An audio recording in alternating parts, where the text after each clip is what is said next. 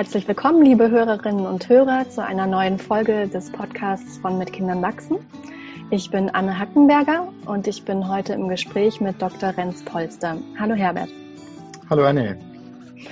Und Herbert ist von Haus aus Kinderarzt, beschäftigt sich aber auch ganz viel mit Fragen der kindlichen Entwicklung, ist auch Wissenschaftler und Autor von zahlreichen Büchern, unter anderem von dem Buch Kinder verstehen, das für mich tatsächlich wirklich eine, eine Revolution eigentlich war in meinem eigenen Muttersein, aber auch in meiner Arbeit mit Eltern.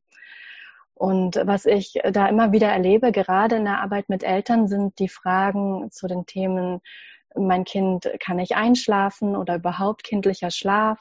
Fragen auch ähm, zum, ähm, zum Essen oder Fragen zu Wutanfällen und all diese Fragen, die hat Herbert Ranz-Polster immer wieder aus einer ganz besonderen Perspektive beleuchtet, nämlich aus der evolutionsbiologischen Perspektive. Und das finde ich super spannend und habe Lust, da heute mit dir drüber zu sprechen und noch mehr darüber zu erfahren. Und vielleicht hast du aber Lust, jetzt zu Beginn ähm, ein paar Worte über dich zu verlieren, so dass unsere Hörerinnen und Hörer, die dich sicherlich ganz viele von denen auch schon kennen, aber diejenigen, die dich vielleicht zum ersten Mal heute erleben, ähm, dass die ein bisschen was über dich wissen. Ja, äh, das hast du ja schon alles äh, gut eingeführt. Ich bin eigentlich äh, Kinderarzt, bin aber auch so ein bisschen ähm, ja, ähm, in der Welt des äh, Nachdenkens über wissenschaftliche Dinge äh, tätig, also mache äh, mach weiterhin Wissenschaft. Äh, da interessiert mich vor allem Dinge wie plötzlicher Kindstod. Ähm, jetzt gerade interessiert mich brennend die Rolle der Kinder in der Corona-Epidemie. Ja, sind die eher Treiber oder sind sie vielleicht sogar Bremser? Ja, man könnte es ja auch mal andersrum äh, betrachten. Und da bin ich in einer Arbeitsgruppe, die über diese epidemiologischen, also diese bevölkerungsbezogenen Fragen nachdenkt. Ja, und dann publiziere ich gerne. Ich habe einen Blog, äh, Kinder verstehen, mein Blog, wo ich äh, regelmäßig zu aktuellen Themen Stellung beziehe, auch zu kontroversen Themen. Ähm, gerne auch meine Meinung dann auch, äh, ja, auch reinstelle, allerdings immer versuche auch die äh, wirklich fundiert äh, mit Blick auf die Fakten ähm, und den Stand der Wissenschaft eben darzustellen. Ja, das ist so eigentlich das, was ich, was ich mache. Mhm, mhm. Ja, umso mehr äh, bedanke ich mich, dass du die Zeit heute findest. Du bist wahnsinnig beschäftigt. Also es ist großartig, dass du heute bei uns hier bist. Und wenn du sagst mit Blick auf die Fakten, dann passt das irgendwie auch tatsächlich zu dieser evolutionsbiologischen Perspektive, die du immer wieder mit reinbringst, ähm, weil es da ja nicht um eine Ideologie geht, sondern tatsächlich wirklich darum, wo kommen wir als Menschen eigentlich her und wie geht eigentlich ein artgerechtes Leben mit Kindern. Und tatsächlich ist es so, dass wie wir heute leben mit unseren Kindern, das war ja nicht immer so sondern das ist eigentlich erst seit einer sehr kurzen Zeitspanne so. Und es scheint so zu sein, dass unsere Kinder, aber auch wir selber tatsächlich immer noch viel mehr geprägt sind von unserer biologischen Entwicklung, als wir das manchmal so denken. Und dass es für ein Kind, was zum Beispiel gerade alleine einschlafen soll, überhaupt nicht klar ist, dass der Säbelzahntiger nicht durch die sicheren Hauswände kommt. Ist das so? Natürlich, äh, es wird auch nicht spüren, dass ein Smartphone da äh, das Kind überwacht, sondern das Kind lebt in dem uralten Signalbereich. Das heißt, wie hat ein Kind die Umwelt wahrgenommen? Ja, durch äh, zunächst mal durch Geruch, durch Takt, äh, durch Berührung, durch Spüren. Ja, ich bin in der Nähe von jemandem, der mich schützt. Und äh, wenn man sich überlegt, äh, dann ist Sicherheit eigentlich das Urmotiv eines jeden Kindes, das von Anfang an da ist und auch da sein muss. Ähm, wenn man sich vorstellt, wir kriegen Nachwuchs, der ist auf Gedeih und Verderb, auf unsere beständige ja, Regulierung und äh, Schutz und Versorgung angewiesen. Ja, unsere, unsere Kinder äh, wenn man es im Tierreich vergleicht, sind wir die abgeschlagenste Art, wirklich im höheren Tierreich. Das ist unglaublich, ja. Es sind, es sind Fohlen, das äh, kann nach einer halben Stunde schon laufen und der Mama und dem Papa nachfolgen. In dem Fall der Mama. Und unsere Kinder, oh je, die brauchen dann äh, ein ganzes Jahr oder 18 Monate, manche auch 20 Monate. Und das ist normal, das ist normal für uns, aber das, das zeigt nur, wie viel unsere Kinder äh, eben aufholen müssen und wie wenig sie am Anfang eigentlich schon äh, alleine für sich schon können. Und deshalb sind die auf uns in ihren ganz normalen physiologischen Dingen äh, angewiesen. Mhm. Ja, tatsächlich ist ja die menschliche Art die im Tierreich, die am meisten Brutpflege betreiben muss ganze 18 Jahre, teilweise länger. Das müssen die wenigsten anderen Tiere leisten. Und das ist ja auch ein Grund, warum wir als menschliche Eltern immer wieder an unsere Grenzen kommen. Ähm, und manchmal entsteht dabei ja auch dieses Gefühl, dass die Kinder uns vielleicht manipulieren wollen oder dass ihre Bedürfnisse in irgendeiner Art nicht gerechtfertigt wären. Und ähm, da ist für mich wirklich dieses Kinderverstehen, das Buch, das du geschrieben hast, ähm, immer wieder so hilfreich gewesen, um tatsächlich die Kinder zu verstehen. Also um wirklich zu wissen, ah, das Verhalten macht Sinn. Kindliches Verhalten macht immer Sinn. Ja, äh, zumindest das universelle Verhalten, also das, was wir rund um die Erde beobachten. Ähm, das sind ja verschiedene Verhaltensweisen, die den Eltern regelmäßig den Schweiß auf die Stirn treiben also ich höre dann viel Klagen, mein Kind schläft nicht richtig. Das ist dann natürlich eine äh, Verdächtigung von Mutter Natur, dass sie irgendwie gepfuscht hat beim, äh, beim Entwurf des Schlafs. Das ist sehr pessimistisch. Eigentlich müssten die Kinder ja sowas Wichtiges wie Schlafen eigentlich drauf haben und nicht erst lernen müssen. Und das Gleiche gilt fürs Essen ja, was höre ich über mein Kind isst kein Gemüse, mein Kind mag, mag, nur die ungesunden Sachen und so weiter. Ja, nur diese Klagen haben die Eltern rund um die Erde. Ja, das Kind kommt in eine Phase, wo es dann ein bisschen schwierig wird mit dem, äh, mit dem Gemüse. Und es kommt in eine Phase, wo es auf einmal unglaublichen Willen an den Tag legt, um seine Ziele durchzusetzen, ja, oder auch die Dinge zu haben, die äh, das Kind jetzt meint zu brauchen, also diese Autonomieforderung. Ja, und das sind rund um die Erde ist es, äh, ist es zu beobachten. Kinder schlafen rund um die Erde überall schlecht, wo sie sich unsicher fühlen, wo, wo immer Eltern versuchen, äh, die Sicherheit äh, dem Kind zu überlassen, also dafür zu sorgen, dass du sicher bist und meinen, die Kinder, äh, die Babys und Kleinkinder würden dann schnell lernen, sich selber zu trösten. Die machen eben die Rechnung eigentlich nicht mit der Natur. Denn von Natur aus ist es nicht vorgesehen, dass kleine Kinder, die wirklich noch nicht für sich sorgen können, die sich noch nicht schützen können, dass die selber dann nachher sich trösten und äh, ihre eigene Regulation äh, übernehmen. Ja, die können ja noch nicht mal einen halben Tag ohne uns überleben. Mhm. Also das heißt, mein Blick geht dann automatisch äh, in die Richtung, zu verstehen, warum unsere Kinder so sind und nicht anders.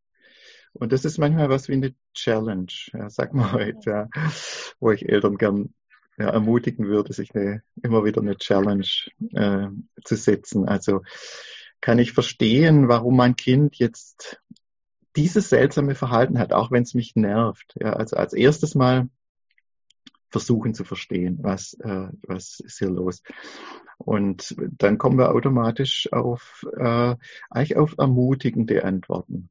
Für mich. Ja, dann, dann macht es Sinn. Dann sind die verschiedenen Verhaltensweisen, über die wir gerne auch reden können, schlafen, essen, sonnen, äh, die sind dann auf einmal eben nicht ungebührliche Forderungen des Kindes oder negative, ja, negative Verhaltensweisen, sondern es sind eigentlich Dinge, die Kinder machen, damit sie sich gut entwickeln können und damit sie, damit sie am Leben bleiben. Und das finde ich immer wieder interessant, das rauszuarbeiten.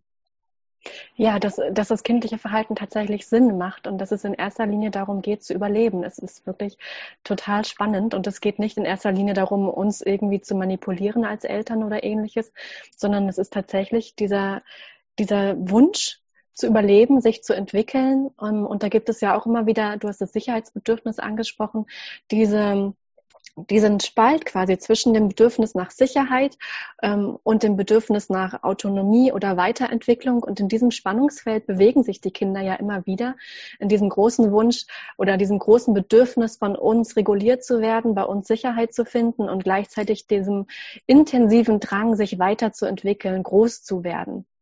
Genau. Also Tanz zwischen Bindung und Freiheit. Immer. Genau. Ja, also dialektisch, äh, würde man sagen. Also das sind Dinge drin, die eigentlich fast das Gegenteil sind. Ja. Einerseits schütze mich, ja, sorge gut für mich, lass mich nicht in Not geraten. Ja, das ist typisch Kind. Und sei mir nahe, freue dich an mir, freue dich mit mir. Ja, diese tollen äh, Forderungen des Kindes, die alle darauf zulaufen, auf euch Sicherheit und Anerkennung. Und dann gleichzeitig aber, wenn Kinder dieses haben, ja, wenn die sich wohlfühlen, wenn sie das Gefühl haben, hier kann mir nichts passieren, ja, dann kommt ja das komplett andere Programm. Ja, dann auf einmal, lass mich frei, lass mich spielen, lass mich spielen, spielen, spielen. Ja, lass mich mitmachen, mitgestalten. Und gerne auch unter meinesgleichen und gerne auch mit eigenem Programm. Ja, also dann kommt dieser Wirksamkeitstrieb, Explorationslust, raus in die Welt. Ja, lass mich mein Glas ausschütten. Ja, und das Dumme ist, dann ist das Glas irgendwann ausgeschüttet und dann äh, geht der Kreis wieder von vorne los. Fülle mir mein Glas, sei bei mir, schütze mich, sei mir nahe. Ja. Also ein endloser Kreis, auch genannt Kreis der Sicherheit, auf dem Kinder sich die ganze Zeit bewegen. Ja, und während die Kreise laufen, schraubt sich die Entwicklung nach oben. Also mhm. für mich ist das der Rückenwind der Entwicklung. Mhm. Ja, genau. Du hast gerade diesen Kreis der Sicherheit angesprochen und immer wieder ist es ja auch eine Herausforderung für uns Eltern zu erkennen, wo auf diesem Kreis befindet sich mein Kind denn gerade? Ist genau. es gerade eher ähm, sicherheitsbedürftig? Braucht es gerade eher diese liebevolle Nähe oder geht es gerade darum, ja. es mehr loszulassen? Ähm, und das kann ja auch so ganz, ganz schnell wechseln. Und auch das macht ja wirklich Sinn, dass die Natur das genau so eingerichtet hat dass es immer wieder dieses, dieses Zurückgibt zur Mutter. Ich denke jetzt gerade, wenn ich wirklich mal heranhole, wie wir ähm, die meiste Zeit der Menschheitsgeschichte gelebt haben, dann war das einfach nicht derart sicher, wie das jetzt ist, sondern ein Kind, was vielleicht gerade krabbeln gelernt hat, was sich fortbewegen konnte, wenn das zu weit weg von seinem, äh, von seinen Bezugspersonen sich bewegt hat, dann war das einfach lebensgefährlich. Und da ist es immer wieder spannend zu sehen, ach ja, und in diese Zeit fällt zum Beispiel das Fremdeln. Also dieser Rückzug, immer wieder auch dieses Bedürfnis, mich zurückzuversichern, sind meine Bezugspersonen noch da, ist alles in Ordnung. Ähm, und vor diesem, vor diesem Hintergrund macht das kindliche Verhalten einfach immer wieder ganz, ganz viel Sinn. Ja, total. Ja. Ich meine, äh, wenn wir es vielleicht äh, aufs Schlafverhalten kurz mal fokussieren. Ja, sehr gerne. Äh, da zeigt sich ja eigentlich in, in Reinkultur, ja, was beobachten Eltern? Die sind ja auch nicht, äh, die sind ja lernbereit und merken relativ schnell, wie sich die kleinen Kinder den Schlaf vorstellen. Ja, die wollen eben nicht nur satt sein, sie wollen nicht nur warm sein. Das sind alles Dinge, um die kümmern wir, kümmern wir uns ja alle wunderbar. Und sie wollen nicht nur müde sein. Ja. Das vergessen wir manche Eltern und sagen, das 7 Uhr Bettzeit, ja, aber müde ist auch beim kleinen Kind eine tolle, äh, eine tolle Einrichtung. Ja, aber dann passiert doch dieses, äh, manche sagen, diese Gemeinheit, ja, andere würden sagen, so ist es halt. Dann passiert die, äh, das, dass die Kinder dann auf einmal so ihr unsichtbares Gummi rausziehen und mit dem wollen sie dann in der Nähe sein oder zumindest die Nähe gewiss haben von jemand, der ihnen vertraut ist. Ja, dann wird das Bindungssystem aktiviert. Ja, kaum werden die müde und dann werden sie auch bedürftig. Und das ist was, wenn man es im großen Kontext mal sieht, dann ist das was, was Eltern auch kennen. Ja, wir Erwachsene, wir stehen nämlich im gleichen Dilemma. Mhm. Weil äh, diese Challenge, äh, die ich hier mal besprechen will, wäre zum Beispiel, was ist unser Schlaf für ein Ding? Ja, der Schlaf ist eigentlich das gefährlichste Verhalten, das wir haben können, ob Kind oder Erwachsene. Wir fallen in eine Art Koma, sind schutz- und wehrlos und haben es eigentlich, wenn man jetzt mal evolutionär denkt, in dieser Zeit dann mit, auch mit Fressfeinden zu tun, die viel besser sehen können wie wir, die besser riechen können, schneller laufen können und richtig tolle Krallen haben. Ja. Und natürlich hat Mutter Natur den Schlaf deshalb bewährt. Die hat nämlich ein Sicherheitsschloss davor getan, für alle, für alle, die schlafen. Alle Menschen, die schlafen, haben dieses äh, Sicherheitsschloss. Und das heißt, hey, wenn du schlafen gehst, dann stell vorher sicher, dass du auch den nächsten Morgen erlebst. Also sorge für deine Sicherheit. Deshalb wird bei uns automatisch äh, das Sicherheitsempfinden hochgefahren. Ja, das sind dann die Einschlafgedanken, ja, ist das Licht dort draußen noch, noch an, ist das Auto Schlüssel umgedreht und was, was, was. Und also viele Sicherheitsdinge, die uns dann auf einmal einfallen, wie wenn die Natur es vorgesehen hätte, dass wir nur schlafen können, wenn wir durch diese, dieses Tor der Sicherheit gehen. Ja? Und dann erst kriegen wir nämlich die Zutat zum Schlafen nämlich Entspannung. Kein Schlaf ohne Entspannung. Ja, das passt nicht ins Lebensprogramm sonst. Wir strengen uns an, um Ziele zu erreichen. Und jetzt der Schlaf. Ja. Schlaf ist genau das Gegenteil. Der Schlaf ergibt sich durch Entspannung. Ja. Und die Entspannung, die setzt nur ein, wenn wir uns geborgen fühlen, wenn wir uns sicher fühlen. Und das ist eigentlich ein geniales Konstrukt. Nur so haben wir überlebt. Nur so können wir überhaupt als Menschheit, ähm, ja, sind wir überhaupt äh, weitergekommen? Und wenn man sich jetzt vorstellt, die Sequenz ist immer müde werden, Sicherheit suchen oder Sicherheitsempfindung zu haben, dann Entspannung, dann Schlaf. Ja. Und wenn wir uns das jetzt vorstellen, wie ist das bei kleinen Kindern? Ganz genauso. Ja. Kinder sind genauso sicherheitsbedürftig. Also äh, wenn ich der Tiger wäre, der in die Höhle eindringt, dann würde ich als erstes die Kinder abgreifen, ja, die da liegen. Hm. Die sind saftig und lecker, ja. Und nicht die alten Knochen. Ja, und das heißt, Kinder sind genauso sicherheitsbedürftig. Nur wie sorgen kleine Kinder für Sicherheit? Ja, gibt nur einen Weg. Da können sich Eltern mal lange überlegen, wie sorgen kleine Kinder für Sicherheit? Indem sie ihr Bindungssystem aktivieren, ja, indem sie dafür sorgen, dass Menschen bei ihnen sind, die motiviert sind, für ihren Schutz zu sorgen. Ja. Wenn es kalt wird, schmeißen die Holz aufs Feuer. Wenn es da draußen macht, dann holen sie einen Holzscheit draußen, brennenden und äh, fuchteln rum. Also, die Kleinen, die können nicht selber für ihre Sicherheit sorgen, sondern nur indem sie andere motivieren, für ihre Sicherheit zu sorgen. Und das ist genau das, was wir beobachten. Ja. Wenn Kinder müde werden, werden kleine Kinder auch sicherheitsbedürftig und dann aktiviert es das Bindungssystem. Dann wollen sie in der Nähe von ihren Großen sein. Und dann speichern sie langsam ab. Das ist ja nicht so, dass die dann immer da bleiben, bleiben wollen, sondern die merken ja dann auch irgendwann, ach, hier ist eigentlich ein Platz, wo ich nicht in Not komme. Wenn es mir schlecht geht, ist jemand da, die sorgen sich um mich. Und dann nach und nach bauen sie sowas auf wie, ja, ich nenne es bewusst Schlafheimat. Ja, ich bin, hier ist gut, hier ist, hier passiert mir nichts. Wenn was passiert, dann ist jemand da. Und dann allmählich lernen die kleinen Kinder, nicht die Säuglinge, aber die kleinen Kinder allmählich, meistens ein bisschen später, als sich die Eltern das erwünschen. Aber die lernen dann ah, hier ist gut, jetzt kann ich auch, jetzt kann ich auch für mich einschlafen, ja. Und das ist der Weg zur Sicherheit, nicht die Abkürzungen, sondern langsam eine Heimat aufbauen, ein Gefühl von, hier ist gut, hier darf ich sein, meine Eltern sind als Backup für mich da. Hm. Ja, und dieses alleine im eigenen Kinderzimmer einzuschlafen, ist eben nicht unbedingt das, was im Sicherheitssystem des Kindes erstmal so vorgesehen ist, sondern genau dieses, ich gucke, dass meine Bezugspersonen in nächster Nähe sind und dass die erreichbar sind, nicht wahr? Genau. Und, und das heißt nicht, dass es pathologisch ist, äh, krankhaft wäre, dass ein Kind, wenn das von Anfang an irgendwie Sicherheit hat, und es gibt ja Kinder, die kann man die kann man am Kleiderhaken am Strampler aufhängen und die schlafen trotzdem. Ja. Das ist aber eine kleinere Minderheit. Also aufs Kind achten. Wenn ein Kind für sich gut schlafen kann und hat, äh, hat wenig Sicherheitsforderungen, ja, ey, so be it, ist gut.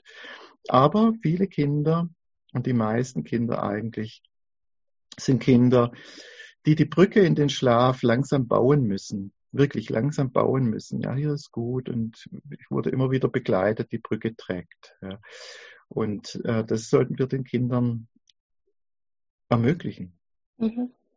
Ja, und du hast ja eben gerade auch über Bindung gesprochen und ähm, nicht immer haben wir selber das ja als Kinder auch so erlebt, sondern wir haben vielleicht genau dieses Schreien lassen erlebt und dann fällt es uns als Eltern mitunter ja auch schwer, dass wir unsere Kinder so begleiten können, wie du das eben gerade beschrieben hast.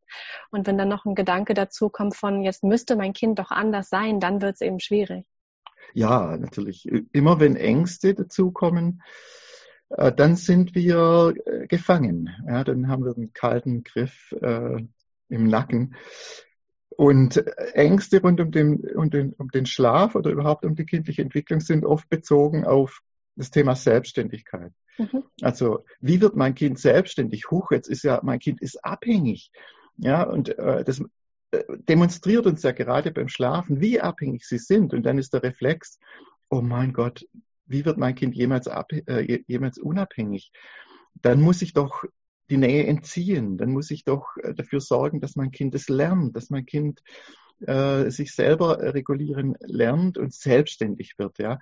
Und das ist ein ganz, ganz großes Miss Missverständnis, weil Selbst, Selbstständigkeit im äh, Bindungsverständnis heißt nicht Unabhängigkeit. Ja? Selbstständigkeit ist eigentlich äh, nicht die Überwindung von, äh, von Abhängigkeit, sondern Beziehungen, kompetente Beziehungen zu unterhalten. Also äh, von wegen mich zu lösen aus Beziehungen, sondern also sozusagen die, äh, die Abhängigkeit zu überwinden. Wir bleiben unser Leben lang ähm, abhängig, mhm. äh, sondern äh, das Ziel ist, dass wir in unseren Beziehungen balanciert und kompetent leben können. Und dazu gehört auch Abhängigkeit.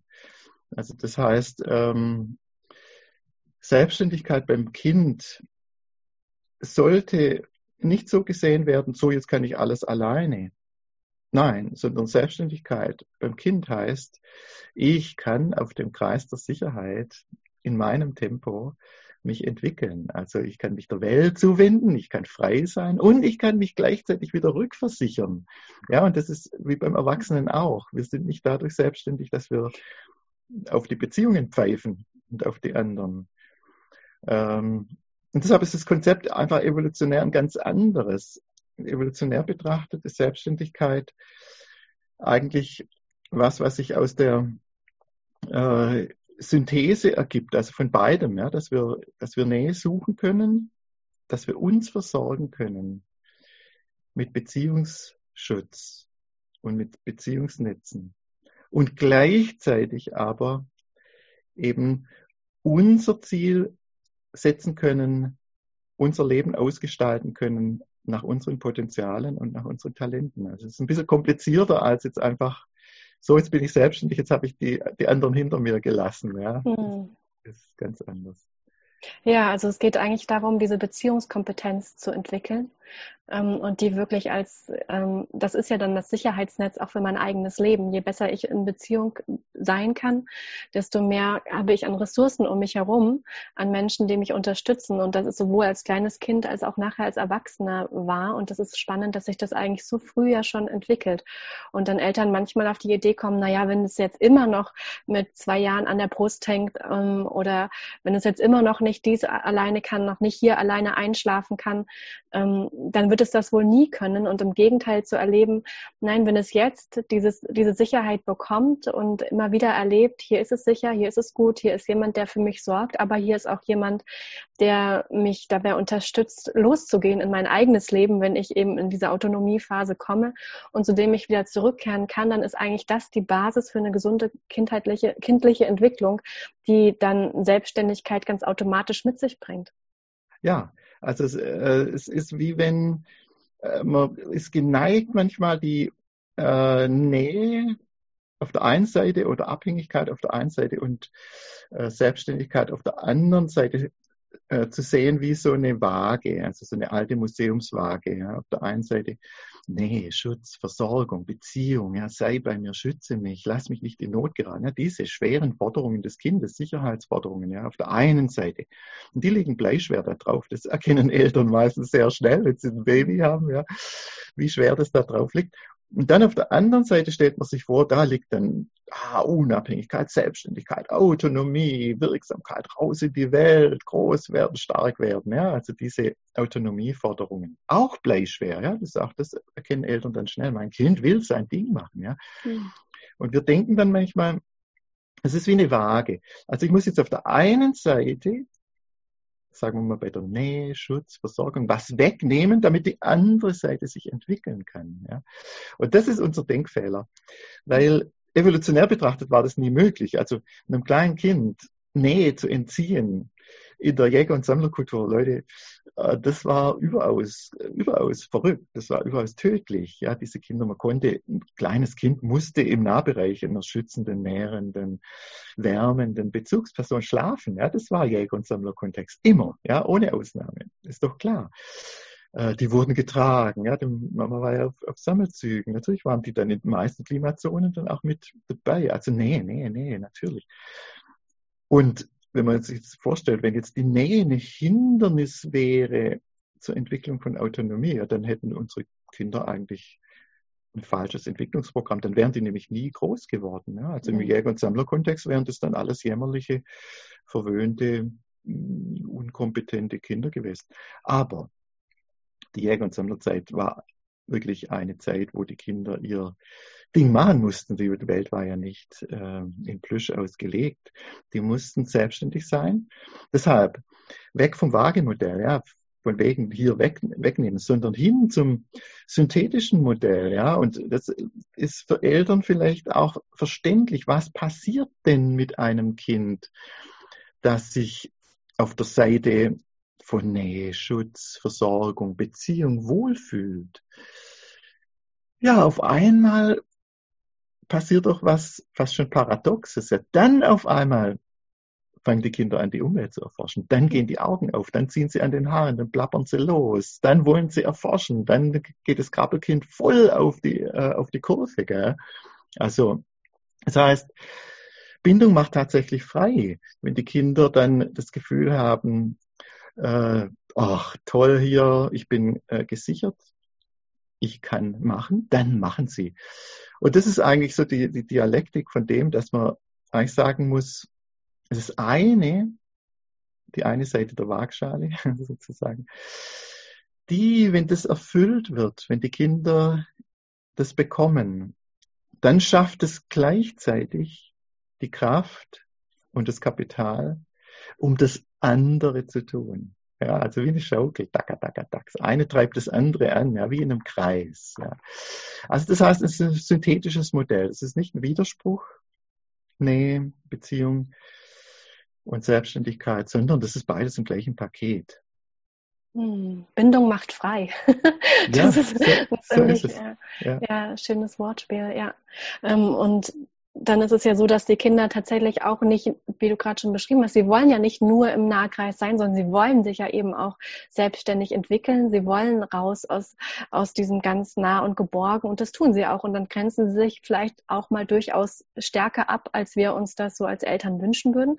Dann kommen sie in die sogenannte Trotzphase, was ja eigentlich auch eine Selbstständigkeitsentwicklungsphase ist, ähm, und müssen vielleicht erstmal eine Mauer aus Neins um sich herum entwickeln, um dann her, her, hervorschauen zu können und zu gucken, was will ich denn eigentlich? Und ach ja, ich bin ja nicht meine Mutter, ich bin ja nicht mein Vater, ich bin ja ein ganz eigenes Wesen. Und vielleicht kannst du darauf ein bisschen eingehen, auf, auf diese Phase, wo die Kinder ähm, oftmals wütend sind und wo es für uns Eltern oft wahnsinnig schwierig wird, das auszuhalten.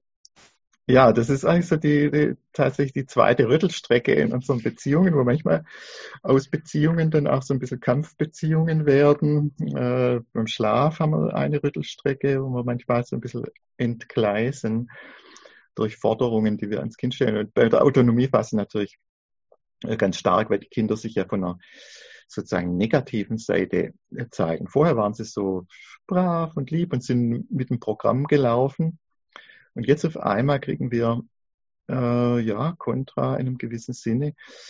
Und da ist es noch wichtiger, dass wir verstehen, was läuft hier eigentlich. Also uns diese Challenge, diese Herausforderung stellen, zu verstehen, was, äh, was geht da beim Kind ab. Und wenn man sich mal überlegt, um was dreht sich die, diese Phase, sie dreht sich ganz stark um den eigenen Willen. ja, sein Ziel zu erreichen, selber machen beispielsweise, ja, ähm, oder fertig spielen, ja, oder mein Ding nach meiner Art. Also die grünen Socken links und die rechte äh, rot, aber nicht anders oder andersrum. Und wenn die anderen es andersrum wollen, dann habe ich auf einmal ein anderes Ziel. Ja. Also Ziele erreichen, Ziele erkennen, eigene Ziele verfolgen lernen. Ja. Und, und vor allem, was oft nicht, glaube ich, zu wenig äh, gesehen wird, ist oft auch zunächst mal überhaupt eine Vorstellung von einem Ziel zu entwickeln. Da will ich hin. So soll es sein. Ja, vorher war immer so soll es sein, wie es Mama und Papa äh, sich vorstellen. Ist völlig in Ordnung. Ja, nur dieses Programm trägt nicht wirklich weit, weil im Jäger- und Sammlerkontext muss man sagen, da ist zwischen drei und vier Jahren steht eine riesige Umorientierung, ja, regelrechte Revolution an. Und das ist, wenn das nächste Geschwisterkind geboren wird. Ja, da ist nicht gut, wenn man dann weiterhin wie ein kleiner Säugling äh, abhängig ist von anderen, vor, immer Vorgaben erfüllen und so weiter. Nein, jetzt auf einmal ist nämlich Mama ganz stark mit dem Neuankömmling beschäftigt. Ja, die ganzen privilegierten Plätze und auch die privilegierte Beziehung, äh, ja, die ist jetzt ganz stark bei einem anderen Lebewesen, ja, einem Geschwisterkind. Und jetzt müssen die Kinder schon ganz stark auch kompetent sein, ihr eigenes Ding in ihrem neuen Beziehungsnetzen äh, dann machen. Das heißt, gut, wenn man darauf vorbereitet ist. Und dazu gehört, dass man langsam lernt, eigene Ziele sich vorzustellen. Wie soll die Welt denn aussehen? Das erklärt zum Beispiel, warum Kinder echt, denen kann die Welt zusammenbrechen und ein schwerer Zornanfall äh, entstehen, nur weil ein Keks zerbröselt. Mhm. Ja, jetzt hat man so einen schönen Keks in der Hand mit so schönen Zacken außenrum, sieht aus wie eine Blume. Ja, und jetzt auf einmal, und sei es, sei es wenn ich reinbeiße, ja, oder, oder draufdrücke, ups, zerbröselt er. Geht gar nicht, ja, und dann, und dann zerbricht die Welt, ja. Mhm. Und das ist, zeigt eigentlich, wie wichtig die Vorstellung ist. Ja, so soll es sein, und dann ist es auf einmal anders, ja. Mhm. Und dann laufen die Kinder über. Also sich Ziele setzen, Ziele formulieren, seinen Willen stärken, seine Durchsetzungskraft auch. Ja, und die Durchsetzungskraft ist wirklich wichtig, weil wenn man sich vorstellt, ein Kind lebt im Nahbereich einer schützenden, liebenden, versorgenden Person oder mehrerer schützender, liebender, versorgender Personen. Ja, wer würden dann die Dinge machen für das Kind immer? Ja, den Reißverschluss zumachen, Wasserhahn aufdrehen, natürlich die Großen, ja. Und die Kleinen aber, die müssen jetzt ihre Entwicklung beschleunigen. Hey, die müssen jetzt üben, üben, üben, ja. Und während sie ihre Socken anziehen und wieder ausziehen und während sie einen Reißverschluss versuchen aufzumachen, da lernen die, ja. Also das heißt, die Zornphase ist sowas wie, wenn die Kinder, wie wenn die Kinder ihre Claims abstecken, ihren Raum, ihren Entwicklungsraum, hier ist mein Ding. Ich will fertig spielen, ich will lernen. Ich will jetzt nicht nur mit dem Programm laufen, weil das Programm führt ins nirgendwo. Das führt ins Niemandsland. Ja. Das führt, äh, ich bin, ich bin in zwei Jahren oder in einem Jahr oder in einem halben Jahr bin ich in der gemischtaltrigen Kindergruppe dort draußen im Wald unterwegs, Mama. Ja, jetzt, jetzt lass mich mal. Jetzt, jetzt muss ich aber mal Gas geben, sozusagen. Das ist die Autonomieforderung des Kindes und erklärt, warum diese Phase eben genau dann losgeht und genau dann aufhört, wie sie aufhört. Ja, das ist zweites Lebensjahr bis viertes Lebensjahr. Danach kannst du die Uhr stellen.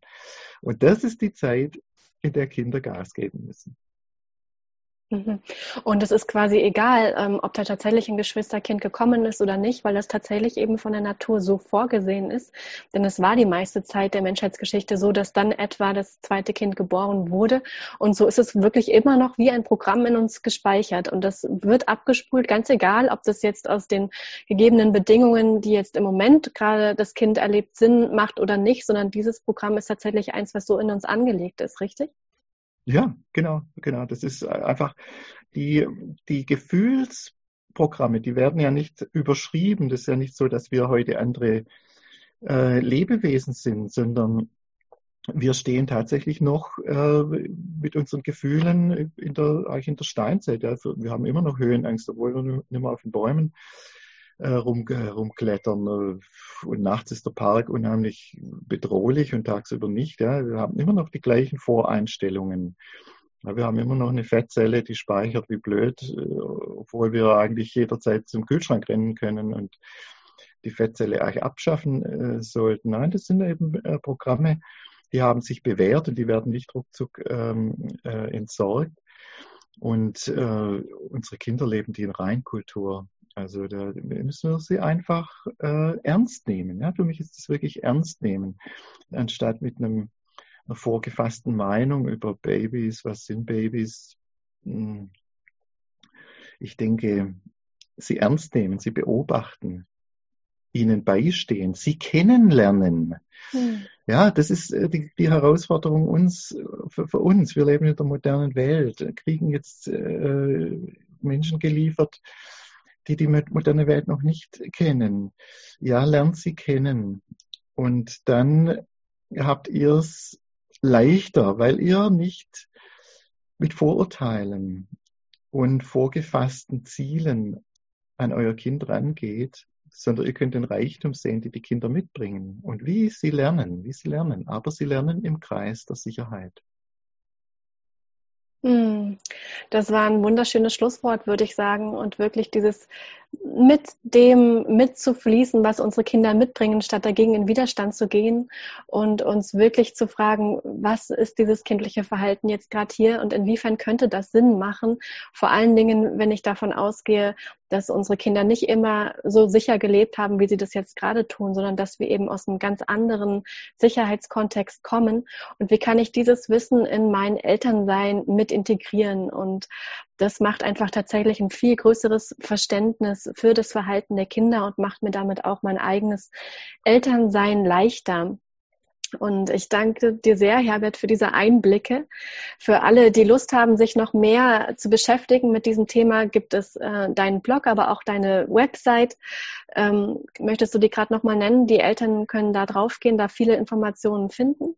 Ja, das ist Kinder, Kinder verstehen, kinder-verstehen.de. Und das dazugehörige Buch heißt Kinder verstehen. Born to be Wild, wie die Evolution unsere Kinder prägt. Ja, also da sind ganz, ganz viele Ressourcen zu finden. Und ich freue mich, dass wir heute das ein bisschen anreißen könnten, konnten und wünsche allen, dass sie sich mit diesen Themen weiter auseinandersetzen, was wirklich wichtig ist für die Erziehung, für das Begleiten von Kindern, ähm, um unsere Kinder immer artgerechter in dieses Leben begleiten zu können. Ich danke dir sehr, Herbert, heute für, für ähm, dieses Gespräch und ähm, freue mich, wenn ihr, liebe Hörerinnen und Hörer, diesen Podcast abonniert oder weiterempfehlt. Wir freuen uns über eure Likes, über eure Kommentare und euer Feedback. Eine schöne Woche. Danke, Anne.